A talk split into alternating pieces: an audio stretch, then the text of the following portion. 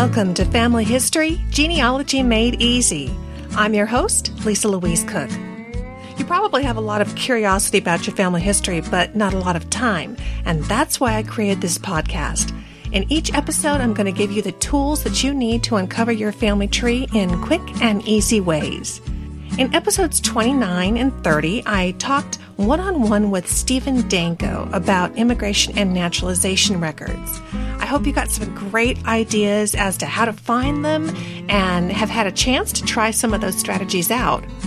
But the strategy doesn't end when we finally locate that passenger list. No, sir. In this episode, we are going to get the magnifying glass out and take an even closer look at these information rich documents. I want to make sure that you're getting everything you can out of them. And I'm very pleased to say that Stephen Danko has graciously agreed to let us listen in on some excerpts from a recent presentation that he gave on the subject that focus in on the annotations that we may find on passenger lists, including references to special inquiry. This is really, really bad. If somebody was marked SI or BSI, it means that the immigration officials were very concerned that there was some reason why the United States didn't want them in this country. Number sequences that reference the naturalization process. I found markings on those manifests that I couldn't identify. And that's what led me to this investigation. And I'll show you some of the, the markings that I found and what they mean and many more marks and annotations that you may not have previously noticed, but that could indicate a deeper story of your ancestors' immigration experience.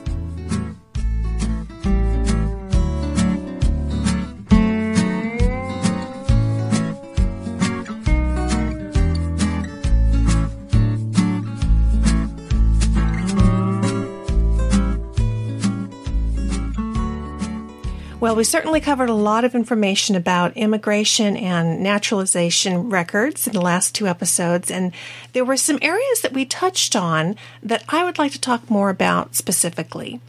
Stephen mentioned in the interviews that we often find annotations on the passenger lists, particularly the more recent ones, and that while they may look insignificant, they really do have a meaning and can actually offer some more information about our ancestors if we just probe a little bit.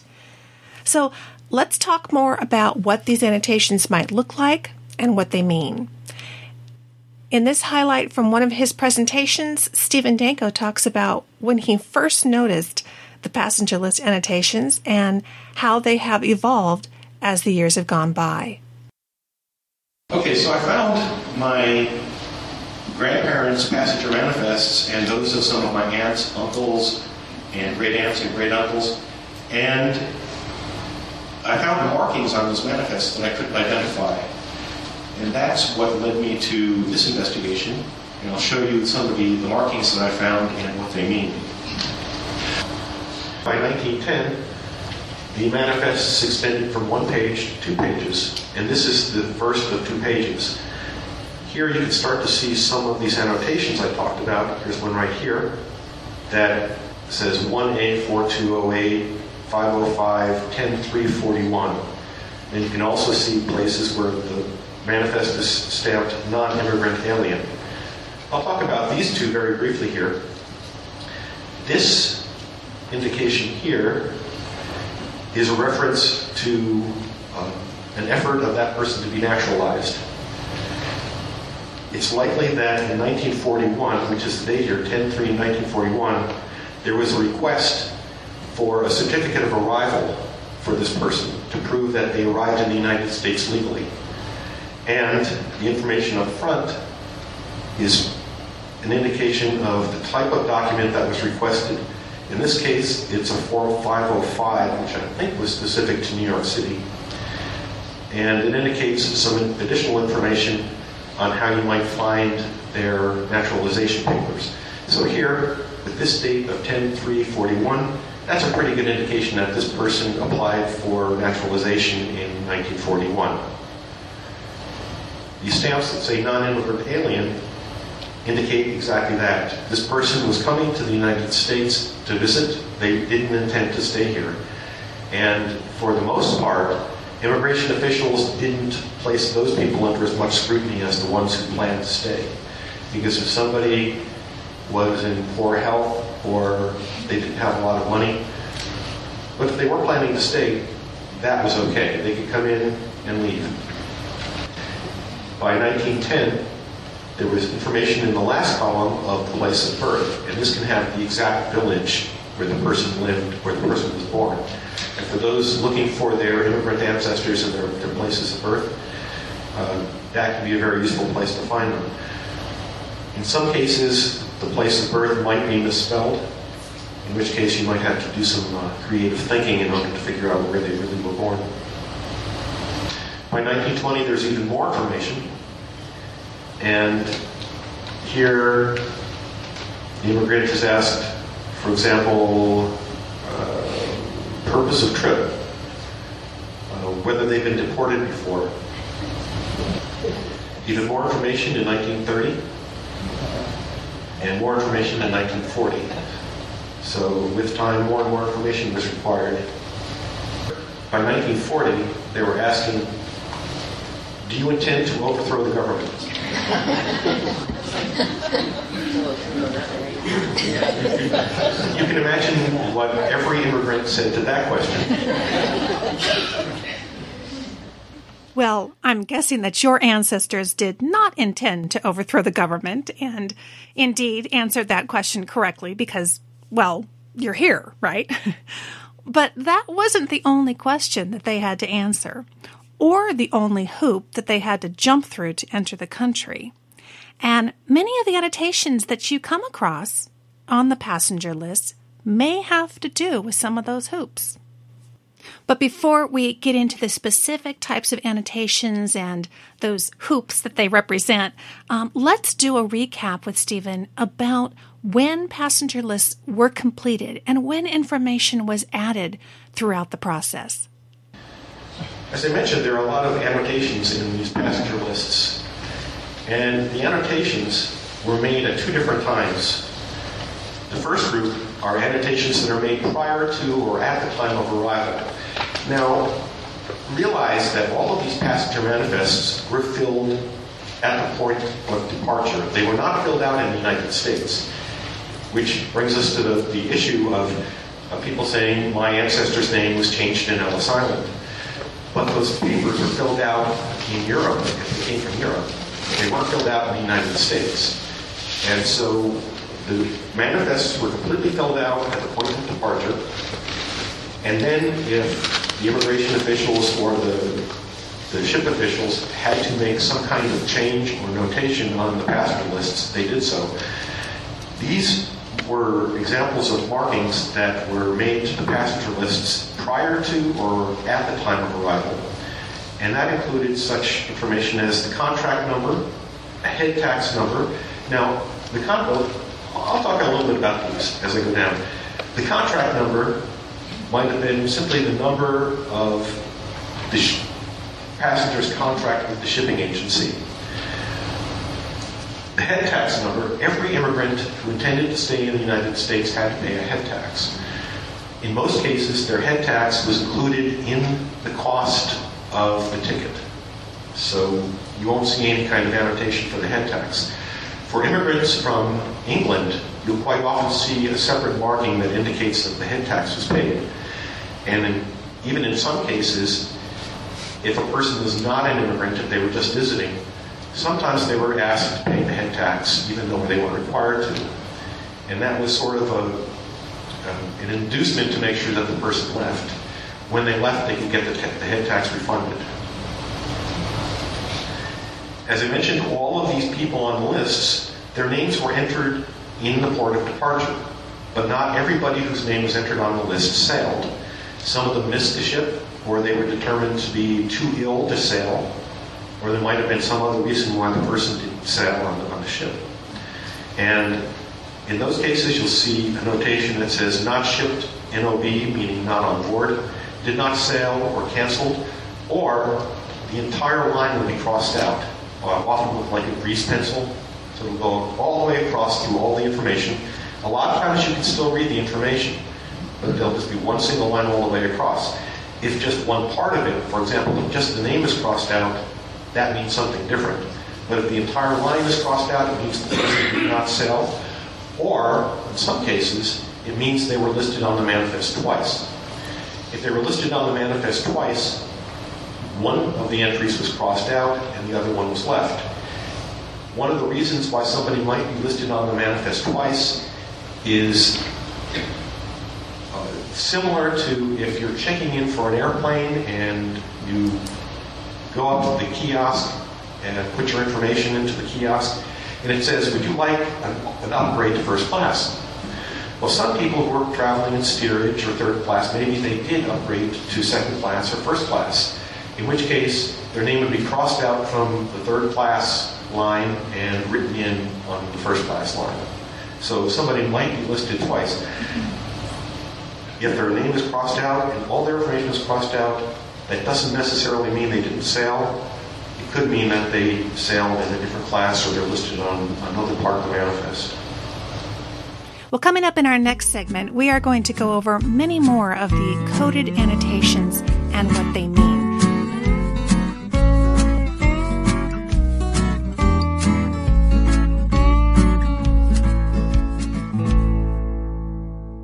We're back, and I'm your host, Lisa Louise Cooke. In this segment, we are going to dig into the wide range of annotations you might come across on a passenger list. Some of them had dire consequences for your ancestors, but all of them are going to offer you a clearer picture of their immigration experience. An X, a D, or a held means that they were detained. The D means detained. They were detained for some reason, and I'll talk about the reasons that somebody might be detained a little bit later. And the other notation that's related is SI or BSI which means special inquiry or board of special inquiry. This is really, really bad. If somebody was marked SI or BSI, it means that the immigration officials were very concerned that there was some reason why the United States didn't want them in this country. And they were held aside from everybody else, and usually a three person uh, board would listen to their case and determine whether or not they were going to be admitted. USB, US born, or USC all mean that the person was born in the United States or a US citizen. And the number that's C followed by a number of numbers means that some kind of a certificate was issued. Um, and this was often a certificate related to uh, naturalization or the fact that the person was uh, might have been leaving the country and coming back in. There are also annotations that are made after the time of arrival. And this could be years or decades after the person arrived here that notations were made on their original passenger manifest to indicate a number of things. Some of these records don't exist anymore. For example, these New York file numbers, we know that there were records made in New York for some passengers. However, those files no longer exist a reentry permit number. If somebody was leaving the United States and coming back in, they wanted to make sure that the immigration officials knew that even though they weren't a citizen, that they had legally entered the country before and were legally allowed to come back in after they went back to visit family. While so many of our ancestors made that journey from their homeland to America only once, it's important to remember that they could have traveled back and forth to visit family and those passenger lists are just as valuable as their original immigration. And if they hadn't completed the naturalization process yet, then you may find an indication of that reentry number or their citizenship status, as Stephen mentioned. Now, I haven't come across any of these situations in my own family tree, but I have when researching my husband's family. His grandfather returned to England to introduce his new bride to his extended family. But getting back to that initial immigration, as Stephen mentioned in our previous interview, depending on the time frame, your ancestor may have had to request a certificate of arrival when applying for citizenship. And if you haven't found their naturalization records yet, and are lucky enough to find a certificate of arrival annotation on their passenger list, then you're in luck. And you will have a really good chance for tracking down those naturalization records. So let's listen back in as Stephen tells us more about the certificate of arrival. The certificate of arrival number. Now, a certificate of arrival was not always required. A certificate of arrival was required starting in 1926 for anybody who applied for citizenship who entered the country after 1906. So if you arrived before 1906, if you applied for citizenship, that was fine. You didn't need a certificate of arrival. But starting in the year 1926, anybody who entered after 1906 needed a certificate of arrival to prove that they had legally entered the country. And the way that they did that was they went back to the passenger manifest, the, uh, the immigration officials, the naturalization officials, went back to the passenger manifest, found their entry on the passenger manifest, and then once they found it and saw that they had legally entered the country, they issued a certificate of arrival and wrote on the manifest itself the certificate of arrival number and usually the date when the certificate of arrival was issued.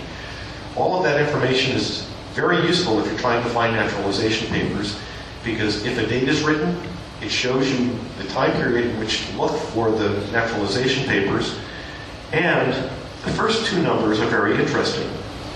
The first two numbers indicate first where they applied for citizenship. The number one indicates that this was in the Northeast, so this would have been uh, Boston or, uh, or a couple of other places that include one. The X definitely means that the person who was applying for citizenship didn't have to pay for the certificate of arrival. Some people had to pay for their certificate of arrival, some people did not. Hmm. If there's an X here, it means that they did not have to pay, and quite often that means that they arrived before 1903. The rest of the number, the 151593 in this example, is the number on the certificate of arrival, and I'll show you an example of that. As I mentioned, the date of the certificate of arrival can be there too. A notation of CA means certificate of arrival, VL, verification of landing.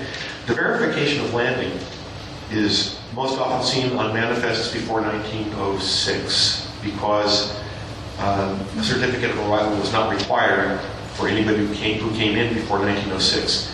So the officials simply called it a verification of landing instead of a certificate of arrival. If you see WA, that means that a warrant of arrest was issued for that person. There are verification form numbers such as 404 or 405.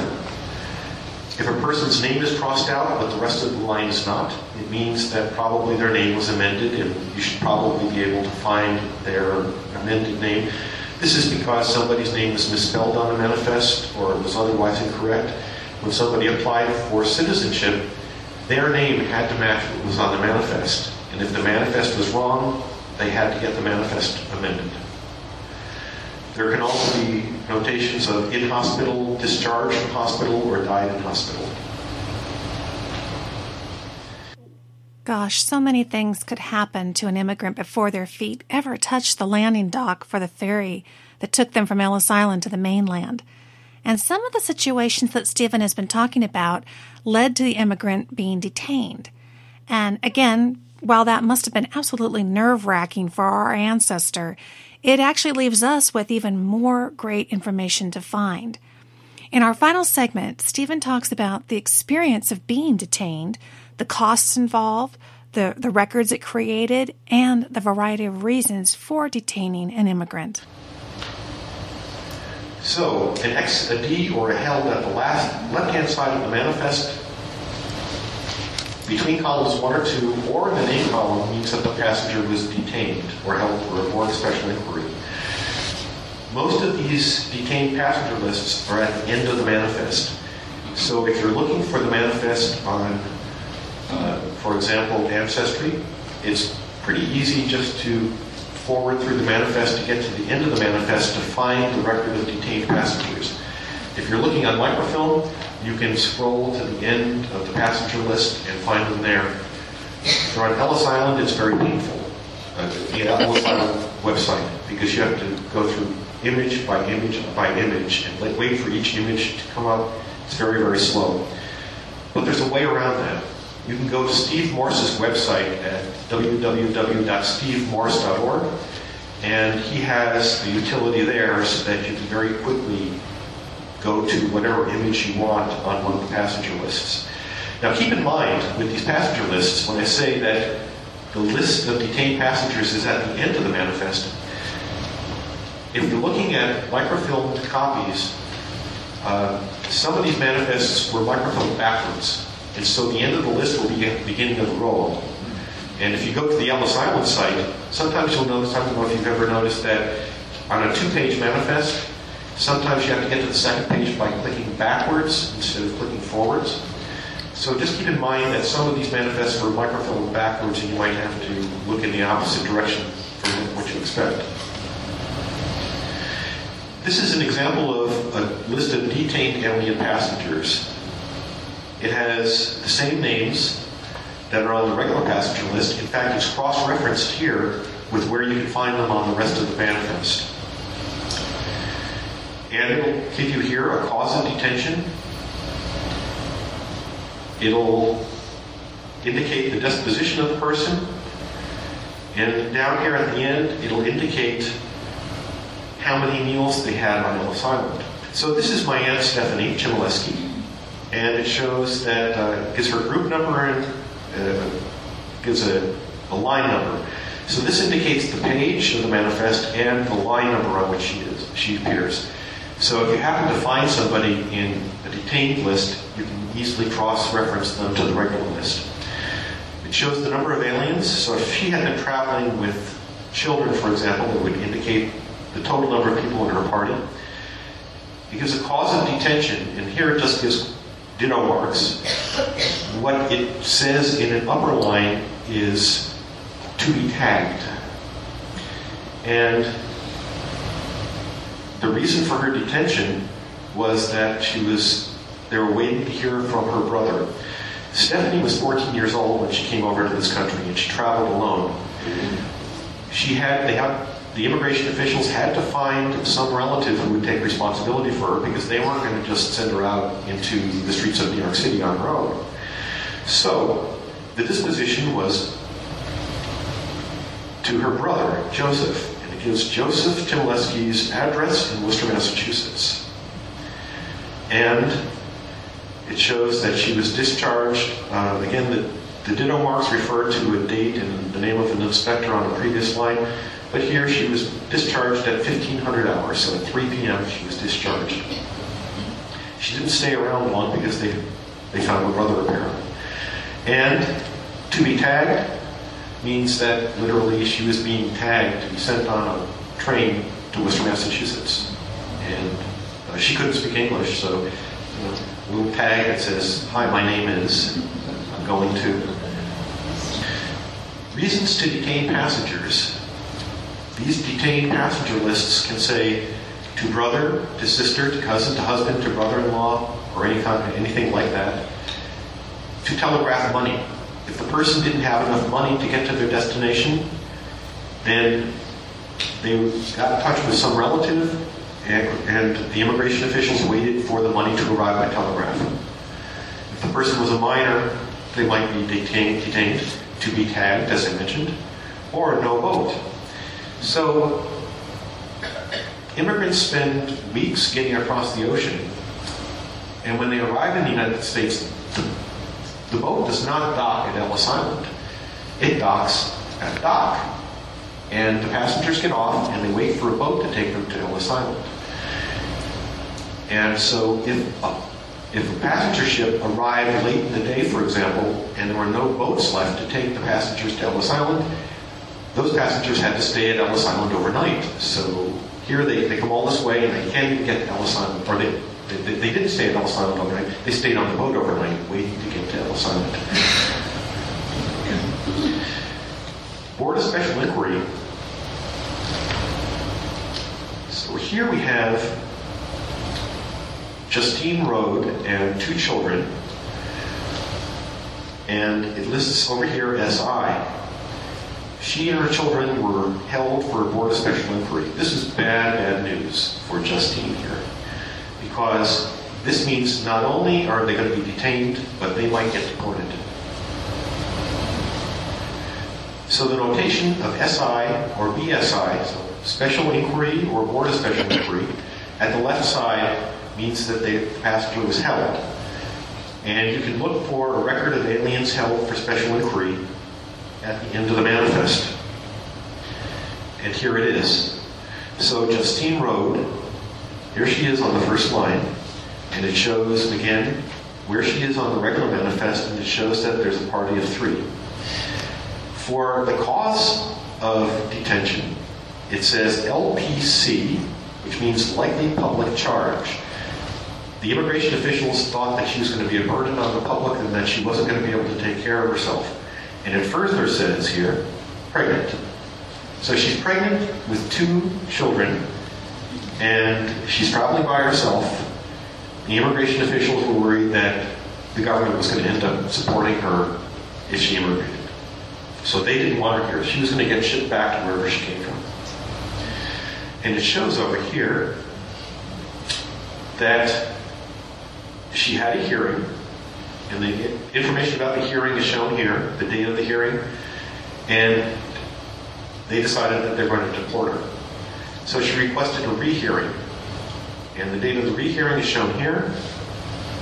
And at that time, apparently she had amassed enough support. Maybe she had some relative or friend in the country who said, no, she's not going to be a public charge. She's going to be okay.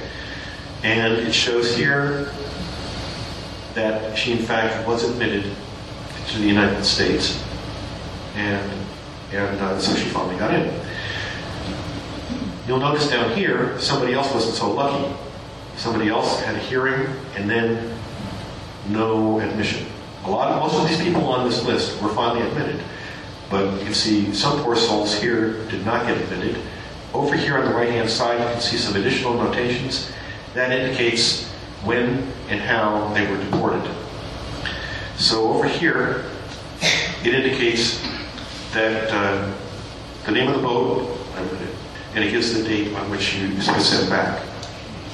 Over on the right hand side of the page are the numbers of meals that each person who was detained had while they were on Ellis Island. And you'll notice most people it says that they had one breakfast, two lunches, and one supper. If somebody had children, for example, over here, there's a party of six. There were six lunches. So they were there for just one afternoon. Whereas you'll notice up here, poor Justina Road and her children, it says that they had 30 lunches. 27 breakfasts, 30 lunches, and 27 suppers. So if they were there for 30 lunches, there were three of them, they were there for 10 days waiting to have their case resolved. So they travel for weeks to get to the United States. Once they get here, they're told, uh, you need to appear before a board of special inquisition. They're probably terrified, worrying that they're going to get shipped back, and it takes them 10 days before they're finally let into the country. This is the dining hall on Ellis Island, and you can see that probably the meals that they got there were not all that uh, lavish. Probably for one lunch, they got a bowl of soup, some bread. But um, just just to, to see if, uh, if if you can guess, for all of these these meals that the immigrants received on Ellis Island, who paid for them? Those immigrants probably. No, not the immigrants. The ship. Every month, these lists were tallied, and the total number of breakfasts, lunches, and suppers were totaled up and given to the ship shipping company, and they had to pay for the for any meals that the immigrants ate on Ellis Island. And this encouraged the shipping com- companies to make sure that before an immigrant got on the ship in the first place, that they were likely to get admitted. Because there were two things that would happen if somebody was not admitted. Or if they, if they were detained, the shipping company had to pay for their meals. If they were shipped back, the shipping company had to pay for their return passage. These are some of the grounds for exclusion, reasons why somebody might be deported before they even really entered the United States. Things like alcoholic, anarchist, cripple, Favus. Anybody know what that is? Favus? Favus? That was a scalp infection. And it was one of the things that doctors checked for when the immigrant got to the United States to Ellis Island. It was uh, very common among immigrants, and so that was checked for. The person was feeble minded or an Ill- idiot if they were illiterate. Now, illiterate did not count until I believe 1911 was when literacy was, was checked. And the way that literacy was checked on Ellis Island was very interesting. Uh, little slips of paper were written out in a number of languages. So for each language, whether it be French, German, Polish, Italian, Spanish, little phrases would be written in that foreign language. And there would be a corresponding piece of paper in English given to the inspector.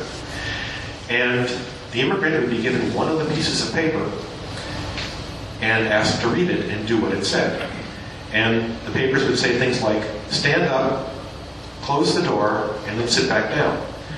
And this would be written in Italian, for example. The person would do that.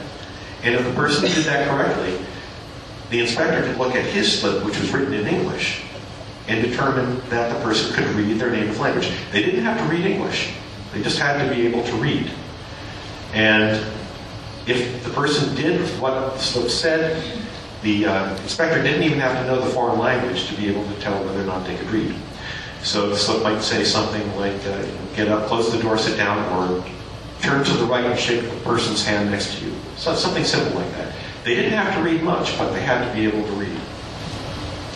Some other things here immoral, insane, loathsome contagious disease, LCD.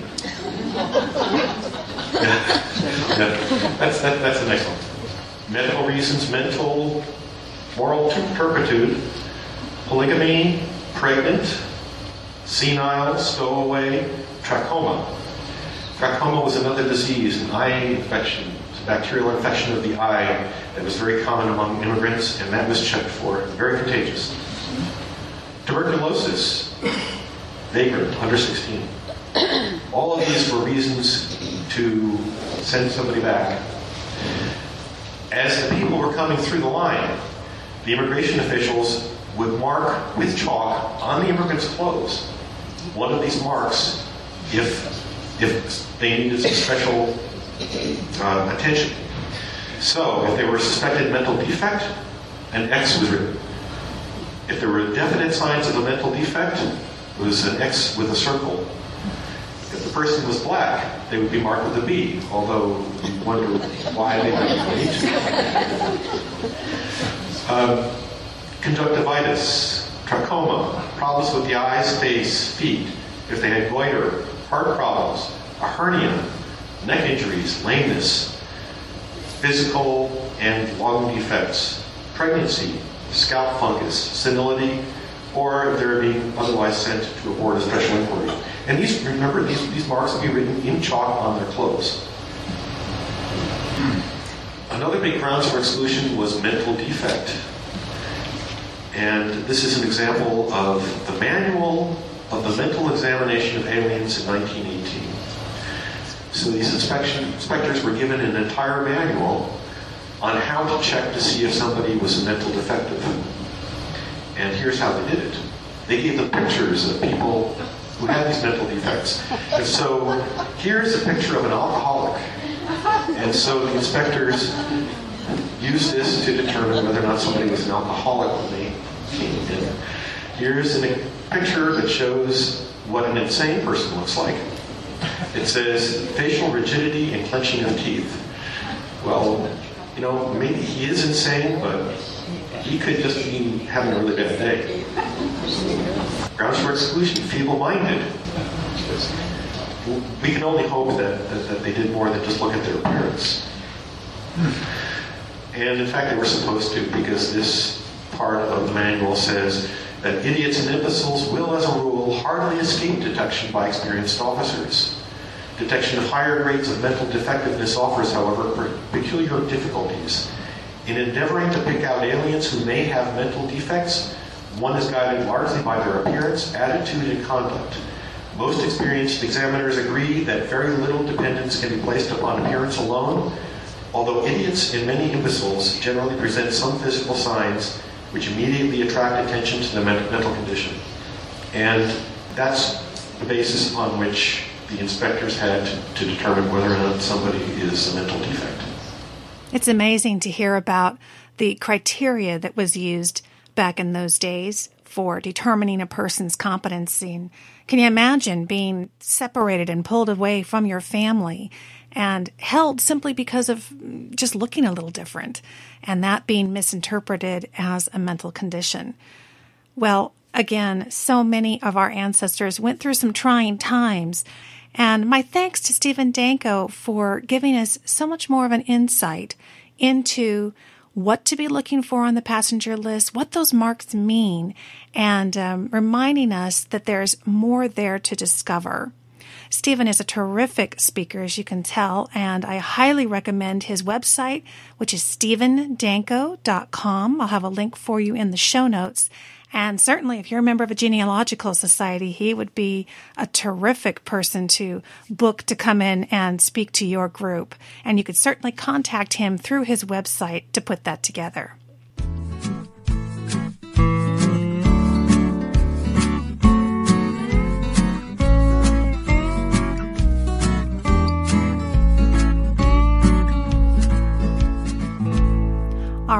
We're back. And um, just to recap, if you see a C slash A on the passenger list, it means a request for a certificate of arrival was made when the person filed for naturalization.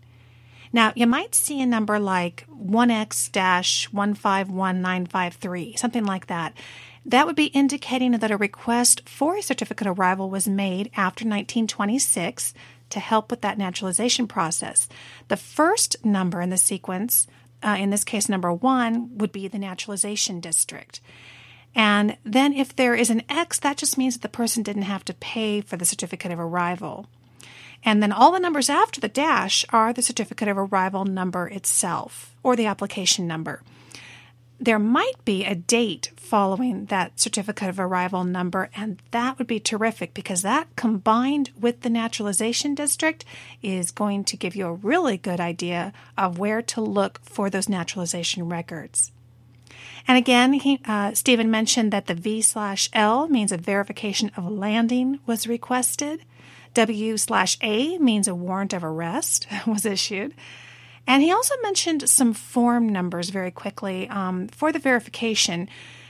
The forms were 404 and 405. So if you see those numbers, it just means that that was the form that they used to send the information to verify the landing to the INS. Now, if you see like a six digit code, perhaps um, uh, Stephen gave me an example of 432731 um, something like that, that would be indicating that the passenger was a permanent resident of the U.S., and that was that reentry permit number that he talked about. And finally, I just want to re emphasize to everybody that your immigrant's journey was not just the page that you find them on in the passenger list. Really, the entire passenger manifest is a record of your ancestor's journey. So while it may be very long, it's really worth taking the time of going through page by page and looking at all the pages. You might find indications that that ship had stopped at different ports along the way. Uh, you might actually notice names that you recognize, perhaps for relatives or even friends or coworkers. And as Stephen mentioned, you might even find a second entry for your ancestor, say in the case of changing their ticket they came in as a steerage passenger and upgraded to second class or first class, then you might find an indication of that as well. So again, anything that occurs on that journey gets recorded or possibly some notations were made by the captain on that passenger list and that's worth checking out. So again, wonderful places to look for passenger lists would be ancestry.com, you can either have a subscription to Ancestry or you could go again to your family history library locally in your area. And typically you can access Ancestry for free from the um, family history library, or you can also order the microfilm of those passenger lists from your family history library for a nominal fee. And of course, we've covered family history libraries here on the podcast, so be sure and go back and listen to those episodes if you haven't visited before and you want to prepare yourself so you know what you're looking to do and ask for there at the centers. They're a wonderful resource. So again, remember, it's not just the page that your ancestor shows up on, and it's not just their name recorded. But it's all the marks, it's all the pages of the manifest that really represent your ancestors' journey.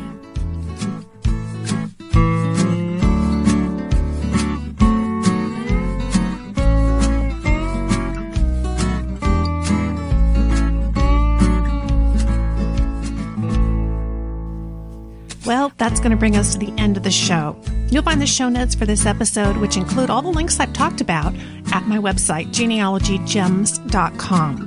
And there you'll also discover a lot more tips and tools for finding your family history in my podcasts, the blog posts, books, and videos.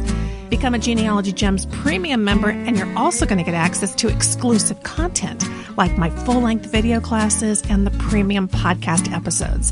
We have a new one of those coming out every month. Now, if you have any questions about this episode, or if you'd like to share your experiences on how the podcast has impacted your own family history journey, I would love to hear from you. You can email me at genealogygemspodcast at gmail.com or leave a voicemail at 925 272 4021 and we might just play it here on the show. Thanks so much for listening, friend. I'll talk to you soon.